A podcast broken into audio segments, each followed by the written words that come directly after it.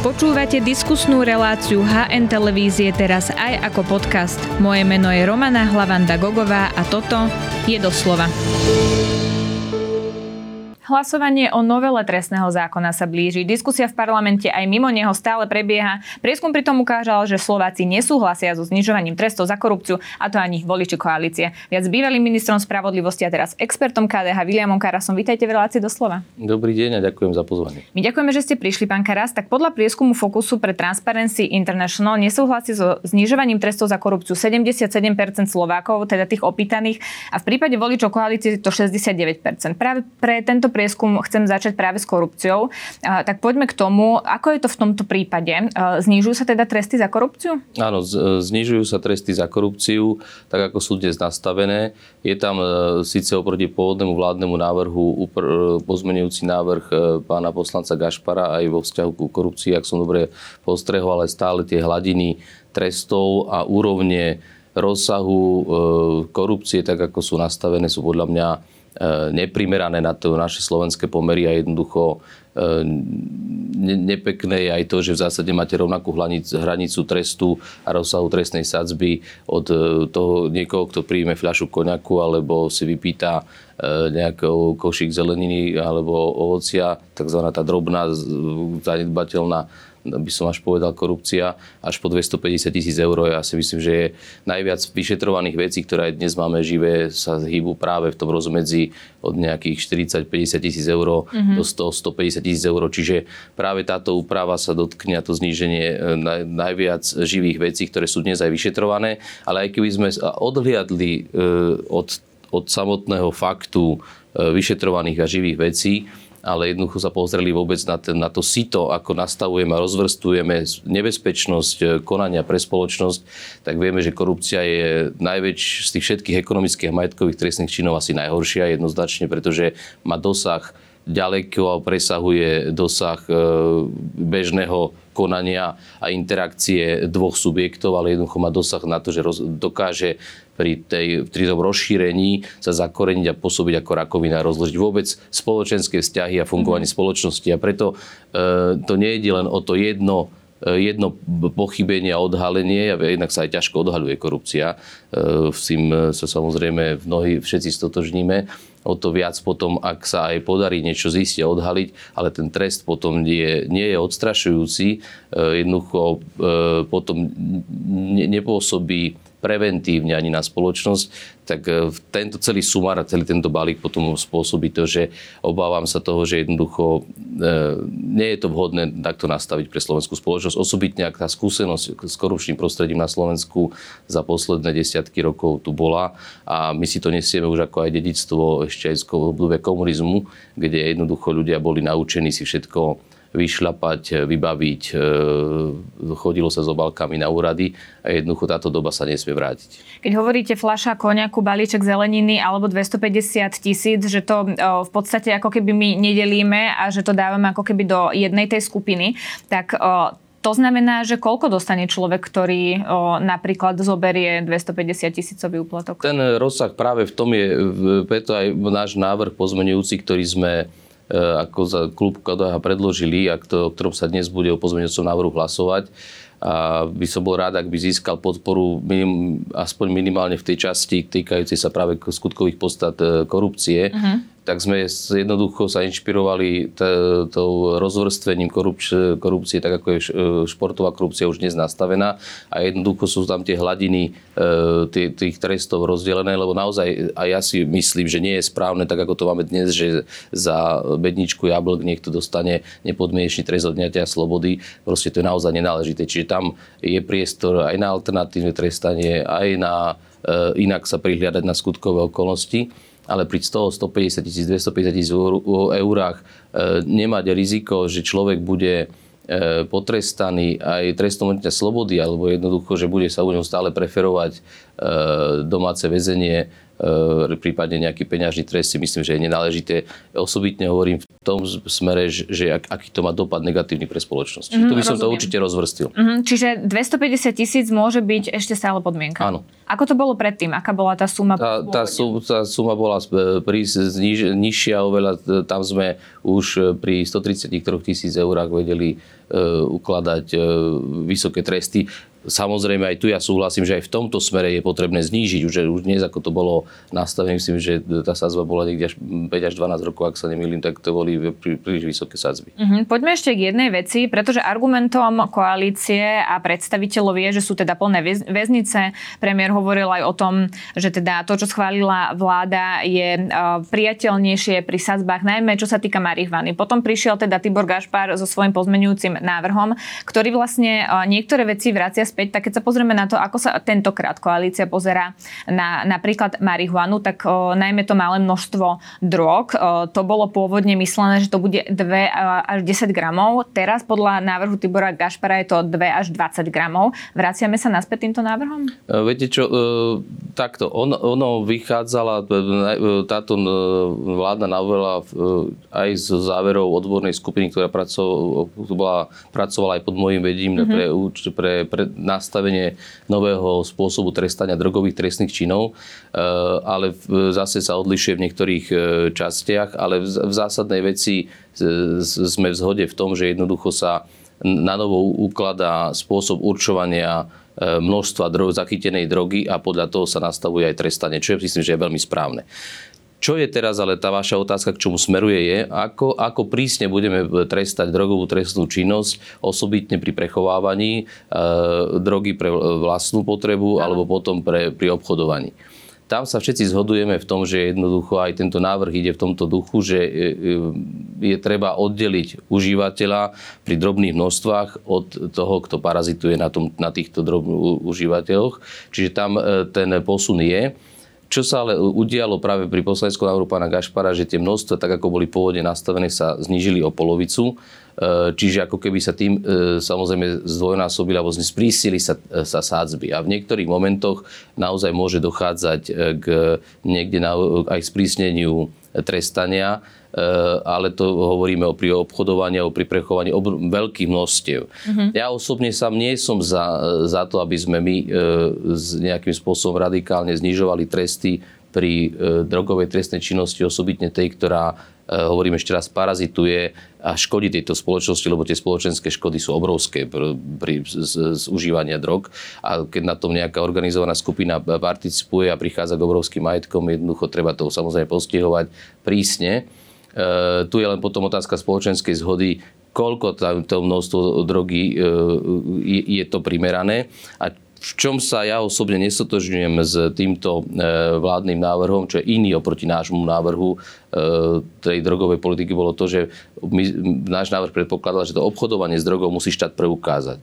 Tu stač, postačuje samotné zachytenie väčšieho množstva drogy bez, bez, a nebude musieť štát preukazovať, že OČTK preukazovať, že tú drogu máte u seba preto, aby ste ju obchodovali. Samotný fakt zachytenia väčšieho množstva drogy, e, tak ako prezumuje zákon, bude spôsobovať to, že už sa budete považovať za toho, kto s ňou v zásade, e, kto ju nemá pre vlastnú potrebu, ale ju, ju, ju má pre účely obchodovania, to už je problém, pretože v zásade samotný tento fakt vám založí vyššiu trestnú sázbu a vyššie potrestanie, vyšší mm-hmm. trest.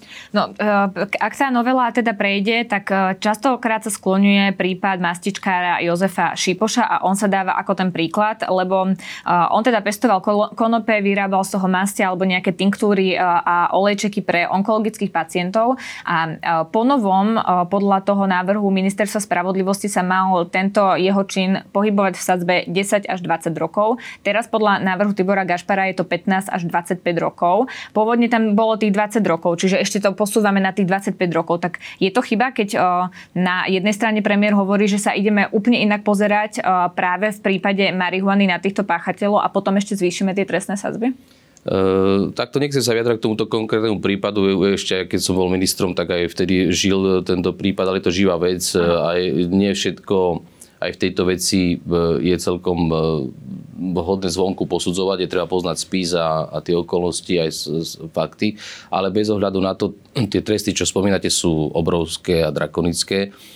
pokiaľ mám ja správne informácie, tak táto časť práve v tejto v týchto prísnejších sadzbách bude ešte upravená pozmeňujúcim návrhom ešte teraz v Národnej rade. Čiže, Ktorý by mal byť nižší? Mal by byť ten, malo by tam práve tie horné hranice, by malo by to byť znížené tak, aby to trestanie nebolo prísnejšie ako je dnes. Uh-huh, tak uvidíme, čo nakoniec teda prejde parlamentom. Uh, no faktom je aj to, že ak novela prejde, tak minister bude mať možnosť podávať uh, v právoplatne skončených kauzách uh, dovolanie až do troch rokov. V súčasnosti je to pol roka. My sme sa pred rozhovorom rozprávali, že v prípade toho vášho návrhu ste vlastne sa na toto vôbec nepozerali a ostávalo to v tom polročnom. Tak ako sa pozeráte na to, že v tomto prípade bude mať minister Susko až trojročnú možnosť? E, tak je možné vždycky samozrejme podľa nejakých zistení z praxe a podobne a nejaké potreby pristúpiť aj k úprave e, mimoriadných opravných prostriedkov, ale je treba vždycky to chirurgické opatrne veľmi zvažovať, či je to potrebné a náležité a, a, a najmä natiahnutie, posunutie tej lehoty z, z 6 mesiacov na 3 roky je z môjho pohľadu veľmi e, odvážne v tom zmysle, že jednoducho e, bereme, že ide o mimoriadný opravný prostriedok, ktorý otvára už uzavretú vec, kde už veci boli ustalené a uzavreté. Takže a osobitne vyvoláva otázniky potom otázka aj retroaktivity, vzhľadom na to, že ak sa takýmto spôsobom po prijatí tohto zákona bude vstupovať už do uzavretých vecí spätne, tak jednoducho tam je samozrejme aj otázka potom e, vstupovania do už uzavretých vecí, či tam e, nie je aj ten ústavný nejaký problém s e, retroaktivitou, mm-hmm. ktorá otvorí už uzavreté veci a tým vstúpiť do, do práv už konkrétnych osôb, ale to už bude potom samozrejme na posúdení ústavného súdu. A váš názor? môj názor, že to nie je celkom v poriadku, aj keď je... Že je to retroaktívne. Je to, že je to retroaktívne, áno. Prečo by nemalo ministrovi spravodlivosti stačiť pol roka, ale malo by to byť 3 roky? Rozumiete tomu zámeru? Mm, tak predpokladám, že je, je tu plán a to ani, ani sa tým netají predkladateľ e, otvoriť už uzavreté e, dohody o vine a treste s vybranými e, kajúcnikmi, teda spolupracujúcimi obvinenými, e, ktor, kde, u ktorých sú pochybnosti, respektíve sú námietky, že tie dohody neboli celkom e, spravodlivé, respektíve neboli e, posudzované podľa vtedy platných právnych predpisov, to je samozrejme otázka a námietka z jednej strany, čiže predpokladám, že zámer je práve preto 3 roky, aby sa zasiahlo práve a preskúmali tie dohody tak, ako boli za posledné 3 roky uzatvárané. Čiže tvoríme zákon podľa nejakých konkrétnych vecí, ktoré sa napríklad ministrovi nepáčili. Tak neviem, či presne osobne ministrovi, ale proste, kde má vládna koalícia vôbec politický záujem jednoducho preskúmať tieto veci a pozrieť sa na to. E, treba samozrejme povedať aj to, že ide o návrh ministerský a musí sa s ním ministra, ak ho podá, tak musí sa s ním sotožniť najvyšší súd, čiže nejde o vec, ktorá nastáva automaticky. Áno. Je to mimoriadný opravný prostriedok a preto k nemu bude aj, aj súdy budú pristupovať veľmi opatrne v tom zmysle, že nie každý využitý opravný, mimoriadný opravný prostriedok je automaticky jeho prijatý eh, najvyšším súdom, čiže bude ho najprv musieť pripustiť a povoliť práve to preskúmanie. Ono to vyzerá tak, že by sa to mohlo dotknúť aj dohody o vinia treste v prípade Františka Imreceho, nie? No, je to jeden z, jedna, jedna z možností. Myslím, že... Keď hovoríme o tej spravodlivosti, tak on za korupciu dostal eh, trojročný podmienečný trest odnatia slobody so skúšobnou dobou na 5 rokov. A ak si spomínate, tak dostal teda okrem toho aj peňažný trest vo výške viac ako 200 tisíc eur. To bol vlastne historicky najvyšší takýto trest tak je to spravodlivé? E, viete, čo to je otázka toho posúdenia potom e, aj z pohľadu toho, čo zase, e, aký, aký výnos z trestnej činnosti mal, ako akým skutkom sa priznal. Jednoducho to sú veci, ktoré u nás ešte, ako by by som povedal, v, tej, v tomto druhu trestnej činnosti nejakým spôsobom nie sú ustalené. Čiže ide o veci, kde samozrejme každý má svoj pohľad, svoj názor, aj samozrejme aj verejnosť nebolo by asi správne, e, aby e, vy nejaký benefit musíte spolupracujúcej osobe poskytnúť, inak e, nemá zmysel, aby s vami sa dohadovala. Na druhej strane ten benefit musí zodpovedať tomu, čo poskytne, aké informácie, akým spôsobom pomôže osvedčiť iné osoby. A potom samozrejme sú aj pravidla na to, že akým spôsobom samotná táto osoba sa dopúšťala trestnej činnosti, či, či sedí, či kto bol organizátor, kto mal najvyšší prospech a, a potom samozrejme aj pomerovať to, Eh, aký majetok z trestnej mhm. činnosti u tejto osoby zostal. Čiže to Čiže sú veci, ktoré vyvolávajú... Povedať, a zvonku je to veľmi ťažké povedať, kto akými informáciami disponoval, eh, na základe čoho pristúpil potom uzavetiu tej dohody a podobne. Čiže k tomu smerujú, predpokladám, tieto otázky. Eh, ale hovorím ešte raz, ide o uzavreté veci, takže budú sa, a tento nástroj umožní ich preskúmanie. To, čo priniesol Tibor Gašpár do parlamentu, je aj to, že napríklad väčšia škoda má byť do 20 tisíc. Pôvodne sa hovorilo o 35 tisícoch, značná škoda 250 tisíc namiesto tých 350 a škoda veľkého rozsahu nad uh, 650 tisíc namiesto 700 tisíc. Toto sú nejaké zásadné zmeny, posúvanie tých hraníc? Toto je, toto je asi, z, dve veci sú najzásadnejšie v celej, celého návrhu tejto novej trestnej politiky z pohľadu zmeny trestného zákona a to je otázka skracovania premlčacích lehôd a úprava škody. Uh-huh. Pretože upra- znižovanie sadzieb samo o sebe by nemuselo pôsobiť negatívne, aj keď si myslím, že aj ten rozsah samo o sebe je relatívne odvážny a ide veľmi nízko. Ale ako skombinujeme s úpravou tých škôd, ako ste spomínali, tak to je niečo, čo ja, si, ja, ja považujem za, za, za neprimerané na tie slovenské pomery, kde sa dnes nachádzame, na ekonomický stav a vývoja krajiny a kde sme, pretože ono sa argumentuje infláciou, čo je e, pravda pri, tej, e, e, pri, tom, pri tom prvom znaku škody a to, je tých 700 eur. Čiže posúvame sa z 266 eur na 700. My sme pôvodne plánovali posunúť sa k 500 eurám, ale ja nemám nič proti tomu, aby to bolo aj 700 eur vzhľadom na ten vývoj. Ale najväčší problém nastáva práve pri tých vyšších hladinách, ktoré ste spomenuli, ktoré už nerešpektujú dotrajšiu prax vlastne oceňovania že to bolo niekoľko násobok? Niekoľko, to boli ná, ne, násobky, 10 násobok, 50 násobok, 100 násobok, a ako sa určovali ďalšie mm-hmm. hranice škody. Tuto ideme ďaleko na to a ten rozsah je oveľa väčší. A aby sme to ľuďom jednoducho vysvetlili, ide o to, že my zrazu ako keby meníme spoločenskú dohodu o tom, e, aká hodnota majetku má už takú vyššiu e, škodlivosť, že tam nastupuje vyššia sankcia. Hej? Čiže vlastne o tom sa celý čas vlastne v tomto návrhu bavíme. No a tu absentuje nejaký koncenzus spoločenský, je to nejaká predstava vládnej koalície, ktorá smeruje nejaký konkrétny zámer, aby sa jednoducho e, tie sádzby nejakým spôsobom posúvali nižšie. Ale oni sa v zásade tu e, nelineárne, neproporcionálne znižujú v dvoch smeroch. Jednak v sádzbách ako takých, fyzicky, či napíšeme iné čísla trestov, ktoré sú, môžu byť uložené, ale zároveň e, my roztiahneme ten nožice škôd, čiže musíte oveľa e, viac ukradnúť, aby ste sa prehúpli do vyššej, vyššej, vyššej sádzby a vyššej mm-hmm. sankcie. No a tu je vec problematická z môjho pohľadu v tom zmysle, že to môže mať efekt na vôbec ochranu majetku a poškodených a vôbec majetku občanov, pretože e, je rozdiel, koľko vie si zarobiť a aké príjmy dosahujú občan, e, obyvateľia v Bratislave, kde je najvyššie HDP na obyvateľa e, v rámci celej krajiny a ako je to potom v ostatných mestách. A teda my ale tie úrovne škody nastavujeme pre celú krajinu, mm-hmm. aj pre tú menej príjmovú časť obyvateľstva. Čiže aj im, a každý pocituje inak tú újmu na vlastnom majetku, E, keď vám zmizne 100 tisíc, 200 tisíc, 300 tisíc eur. A my tu ideme až na 650 tisíc eur. K týmto peniazom ľudia za celý život mnohí ani neprídu takýmto úsperom, ani k takémuto majetku väčšina obyvateľstva Slovenskej republiky. A preto si ja myslím, že sú tieto sázby neprimerane nastavené, jednoducho nereflektujú ekonomický rozvoj Slovenska mm-hmm. a, a e, majú priamy zásah do, do práv a povinností konkrétnych obyvateľov a vstupujú do ich súkromnej sféry, pretože E, vy, ak sa chcete chrániť si svoj majetok, zamknete si dom, e, urobíte všetko preto, aby vám tam nevstúpil zlodej, ale, na, ale aj tak je to prekonané a ublíži vám, vy sám sa neviete, e, ublíži myslím tým, že vykradnete, no spôsob ekonomickú újmu, vylúpia vám dom, tak vy to sám ako človek, ako občan si to nevie tú nápravu zjednať. Potrebuje na to pomoc štátu, vyšetrovateľov, špecifické prostriedky a tak ďalej.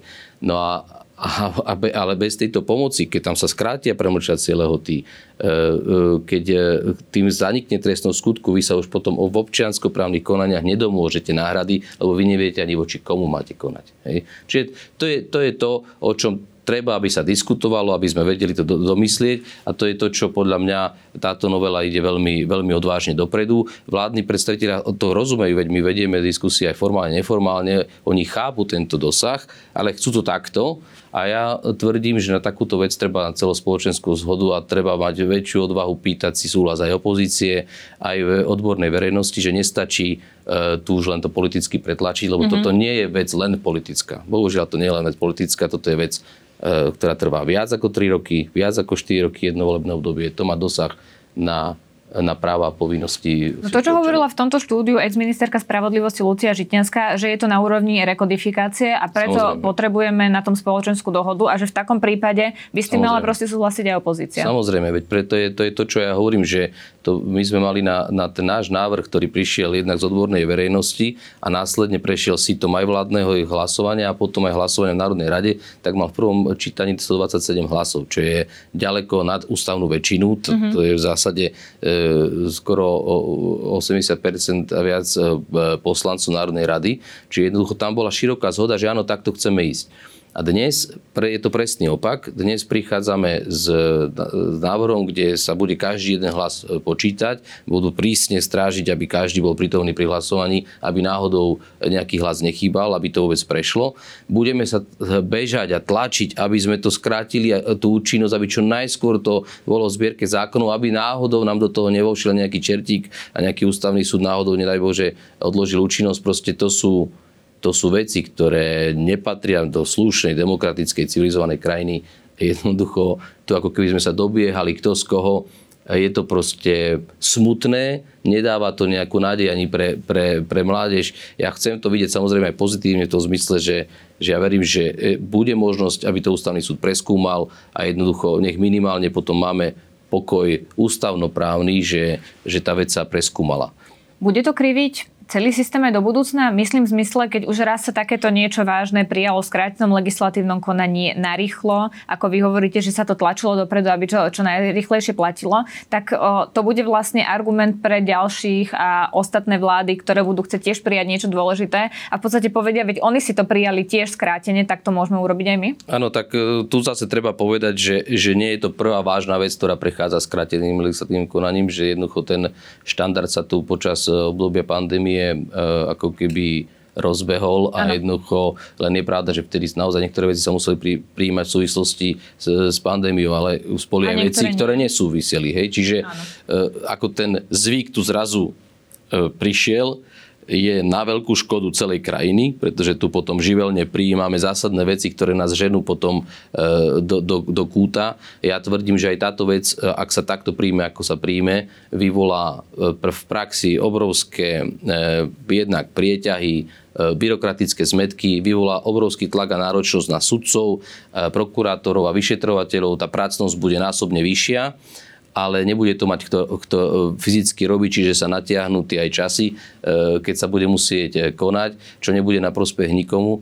A najmä zostane taká pachuť z toho, Viete, to, to by nemalo byť tak, že vy urobíte zmenu kódexu, rekodifikácie významného zákona, podľa ktorého sa spravujú spoločenské vzťahy a zostane potom pachuť, horkosť a jednoducho tak sa nejako podrobíme, tak nejako to pre, pretrpíme. Áno, Slovač pretrpí veľa, ale ja si myslím, že to bude pôsobiť potom samozrejme odstredivo tak, že jednoducho príde tu tlak na zmenu a budeme tu možno mať zase e, o pár rokov zase drakonické zvyšovanie trest sadzieb alebo trestov a zase si na tom niekto bude robiť politiku. Čiže e, takto sa to presne robiť nemá. Má sa to robiť e, normálne, civilizovane, spoločensky, s koncenzom a v pokoji a nie s takýmto humbukom. Takýto humbuk proste neprospeje nikomu. Chápem, čo hovoríte. Napriek tomu e, rozprávame sa tu o veciach, ktoré podľa vás nie sú správne, alebo sa na to e, koalícia pozerá tak, že vlastne nerozumieme tie dôvody, prečo sa napríklad pri tých škodách rozhodla násobiť to viac a podobne. E, vidíte na tej novele niečo pozitívne? Áno, veď samozrejme, veď je už samotný fakt, že, že dojde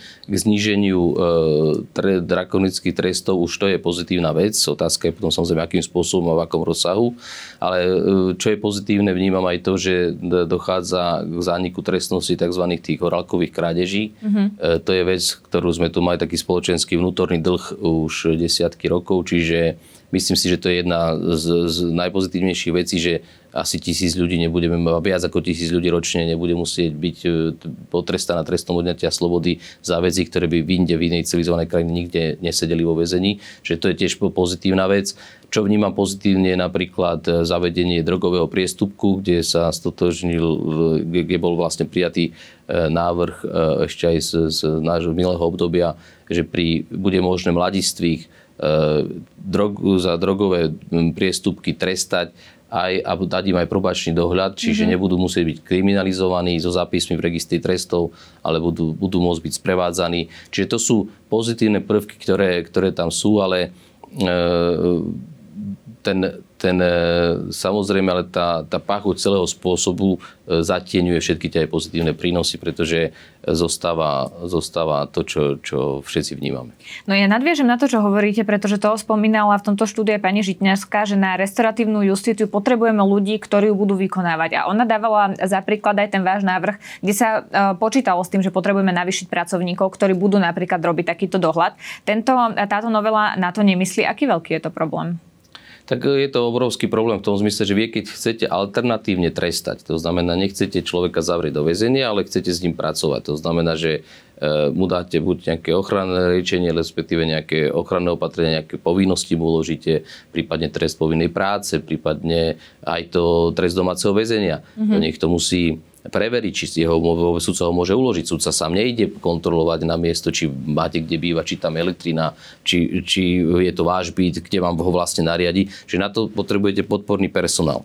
Tým, že my dneska zavádzame, teda tento návrh zavádza preferenčne používanie trestu domáceho väzenia, tak súdcovia budú musieť pri každom jednom prípade preveriť, či je vôbec možné uložiť trest domáceho väzenia a potom vysvetľovať, že prečo ho nemôžu uložiť, alebo prečo nie je vhodné ho uložiť a tak ďalej. Čiže na toto vy potrebujete minimálne dvoch úradníkov, ktorí musia urobiť nejaký výjazd, nejaký zápis a tak ďalej. Čiže e, my táto samotná no, novela vôbec neodpoveda na všetky tieto procesné otázky a tých mm-hmm. je ešte ďaleko viac. Ja som len tu námatkovo strieľam veci, ale tých tých e, vecí, kde by ten probačný mediačný úradník mal pôsobiť ďaleko viac a to sa tu vôbec táto časť nerieši. Čiže ja túto novelu v žiadnom prípade nenazývam restoratívnou novelou.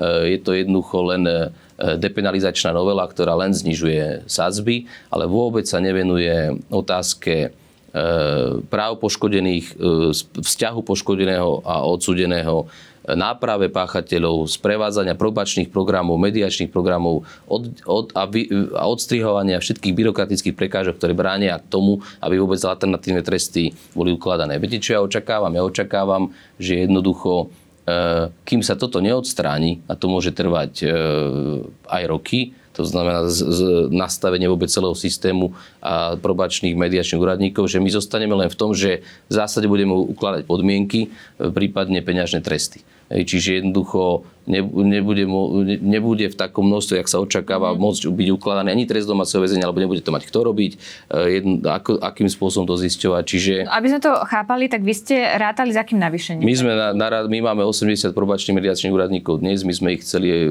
navýšiť o viac ako o 200, čiže a to bolo číslo, ktoré bolo nastavené na parametre novely, tak ako bola vtedy pripravená, tak ako je to dnes, eh, si myslím, že to číslo bude nedostatočné. Mm-hmm. takže... Poďme ešte k jednej veci a to je systémová zaujatosť, ktorá sa často skloňuje. Ako je to z vášho pohľadu? Je tu systémová zaujatosť, ako to spomína koalícia? V prípade teda úradu špeciálnej prokuratúry. Po, pozrite, e, určite je na mieste, aby sa e, urobili nástroje, respektíve nejakým spôsobom zladil ten vzťah špeciálnej a generálnej prokuratúry, ktorý bol je dnes neudržateľný. On viedol aj k, k vzájomným pretekom využívaní nástrojov trestného práva, či už je to podávanie obžalob bez toho, aby sa počkalo na 363, alebo potom e, rušenie už v zárodku vôbec e, vyšetrovania. Čiže e, proste jedna aj druhá vec absurdná, ale len práve preto, že jednoducho ten vzťah nebol v poriadku. Čiže nejakým spôsobom by, by ho bolo potrebné upraviť a aj, aj vrátanie možností, že, že, že tu je pochybnosť o nejakej e, zaujatosti ako inštitúcie ako také, aby tú vec bola, bola presunutá na inú krajskú prokuratúru, tak ako je to pri súdoch. Čiže v tomto ja nejaký problém zásadný nevidím. Je, bolo by to riešiteľné jednoduchými opatreniami, e, ktoré vôbec nemuseli viesť k zrušeniu špeciálnej prokuratúry ako také. Čiže to sú všetko to, hovor... riešiteľné veci. To, čo hovorí uh, sudca Šamko, je, že ak je uh, ten šéf toho úradu uh, zaujatý, takže to znamená tú systémovú zaujatosť, lebo aj jeho podriadení vlastne sú v tomto prípade zaujatí a že špeciálna prokuratúra nemá tú dvojičku, že kto by vlastne za ňu vykonával tieto veci, keď teda je tam táto uh, systémová zaujatosť. Ale mňa by zaujímalo, či je špeciálny prokurátor skutočne taký uh, silný vo svojom postavení, že vlastne jeho prokurátori sú rovnako zaujatí, keď sa on musí z nejakého konania vylúčiť. Uh, tak to už je vec, e, viete, keby sme pristúpili k takémuto výkladu zaujatosti, ako pán sudca hovorí, tak potom by v zásade ani generálny prokurátor e, a celá prokuratúra by bola ochromená, ak by sme tvrdili, že je generálny prokurátor zaujatý. Čiže takýto výklad neobstojí. Viem si predstaviť pri veciach, ktoré, sú, ktoré majú iné, in, iné pozadie alebo iný dôvod na, na, to, na tú zaujatosť aj napríklad s tou kresbou spomínanou nešťastnou, ktorá koluje, e, tam si viem predstaviť už aj systémovejší problém, pretože naozaj e, to navodzuje určité prostredie, určitú vnútornú atmosféru, ktorá s nezávislosťou a nezaujatosťou nemá nič spoločné. Čiže tam sa odvoláva na nejaké umenie alebo Uh, to je tá kresba, ktorú Daniel Lipšic mal dostať, myslím, že k narodeniu. Hej, to myslím, že bolo úplne začiarované nešťastné. Hej, vám, a tvrdí, že to umenie, to, to s tým nemá nič. To navodzuje práve, že skôr určitý spôsob uh, vnútornej atmosféry, ktorý naozaj nie je na mieste. Čiže uh-huh.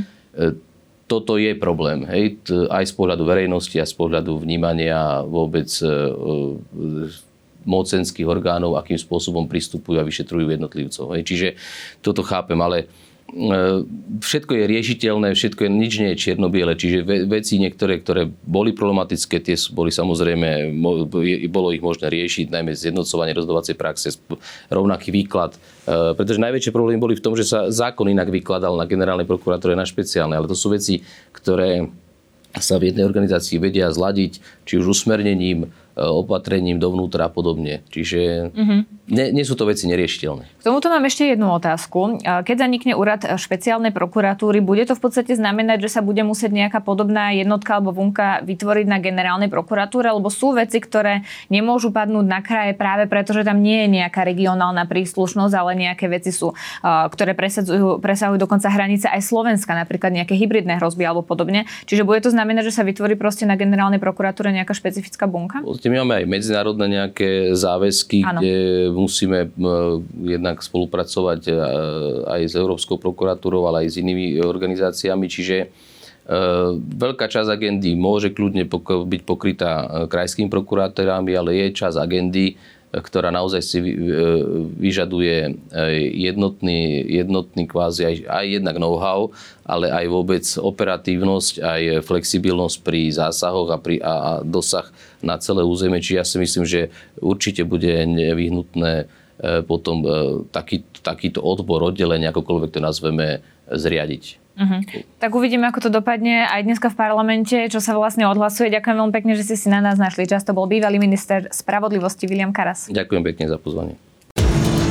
Ďakujeme, že nás počúvate aj vo forme podcastu. Ak chcete podporiť našu tvorbu a kvalitnú žurnalistiku, kúpte si digitálne predplatné HN.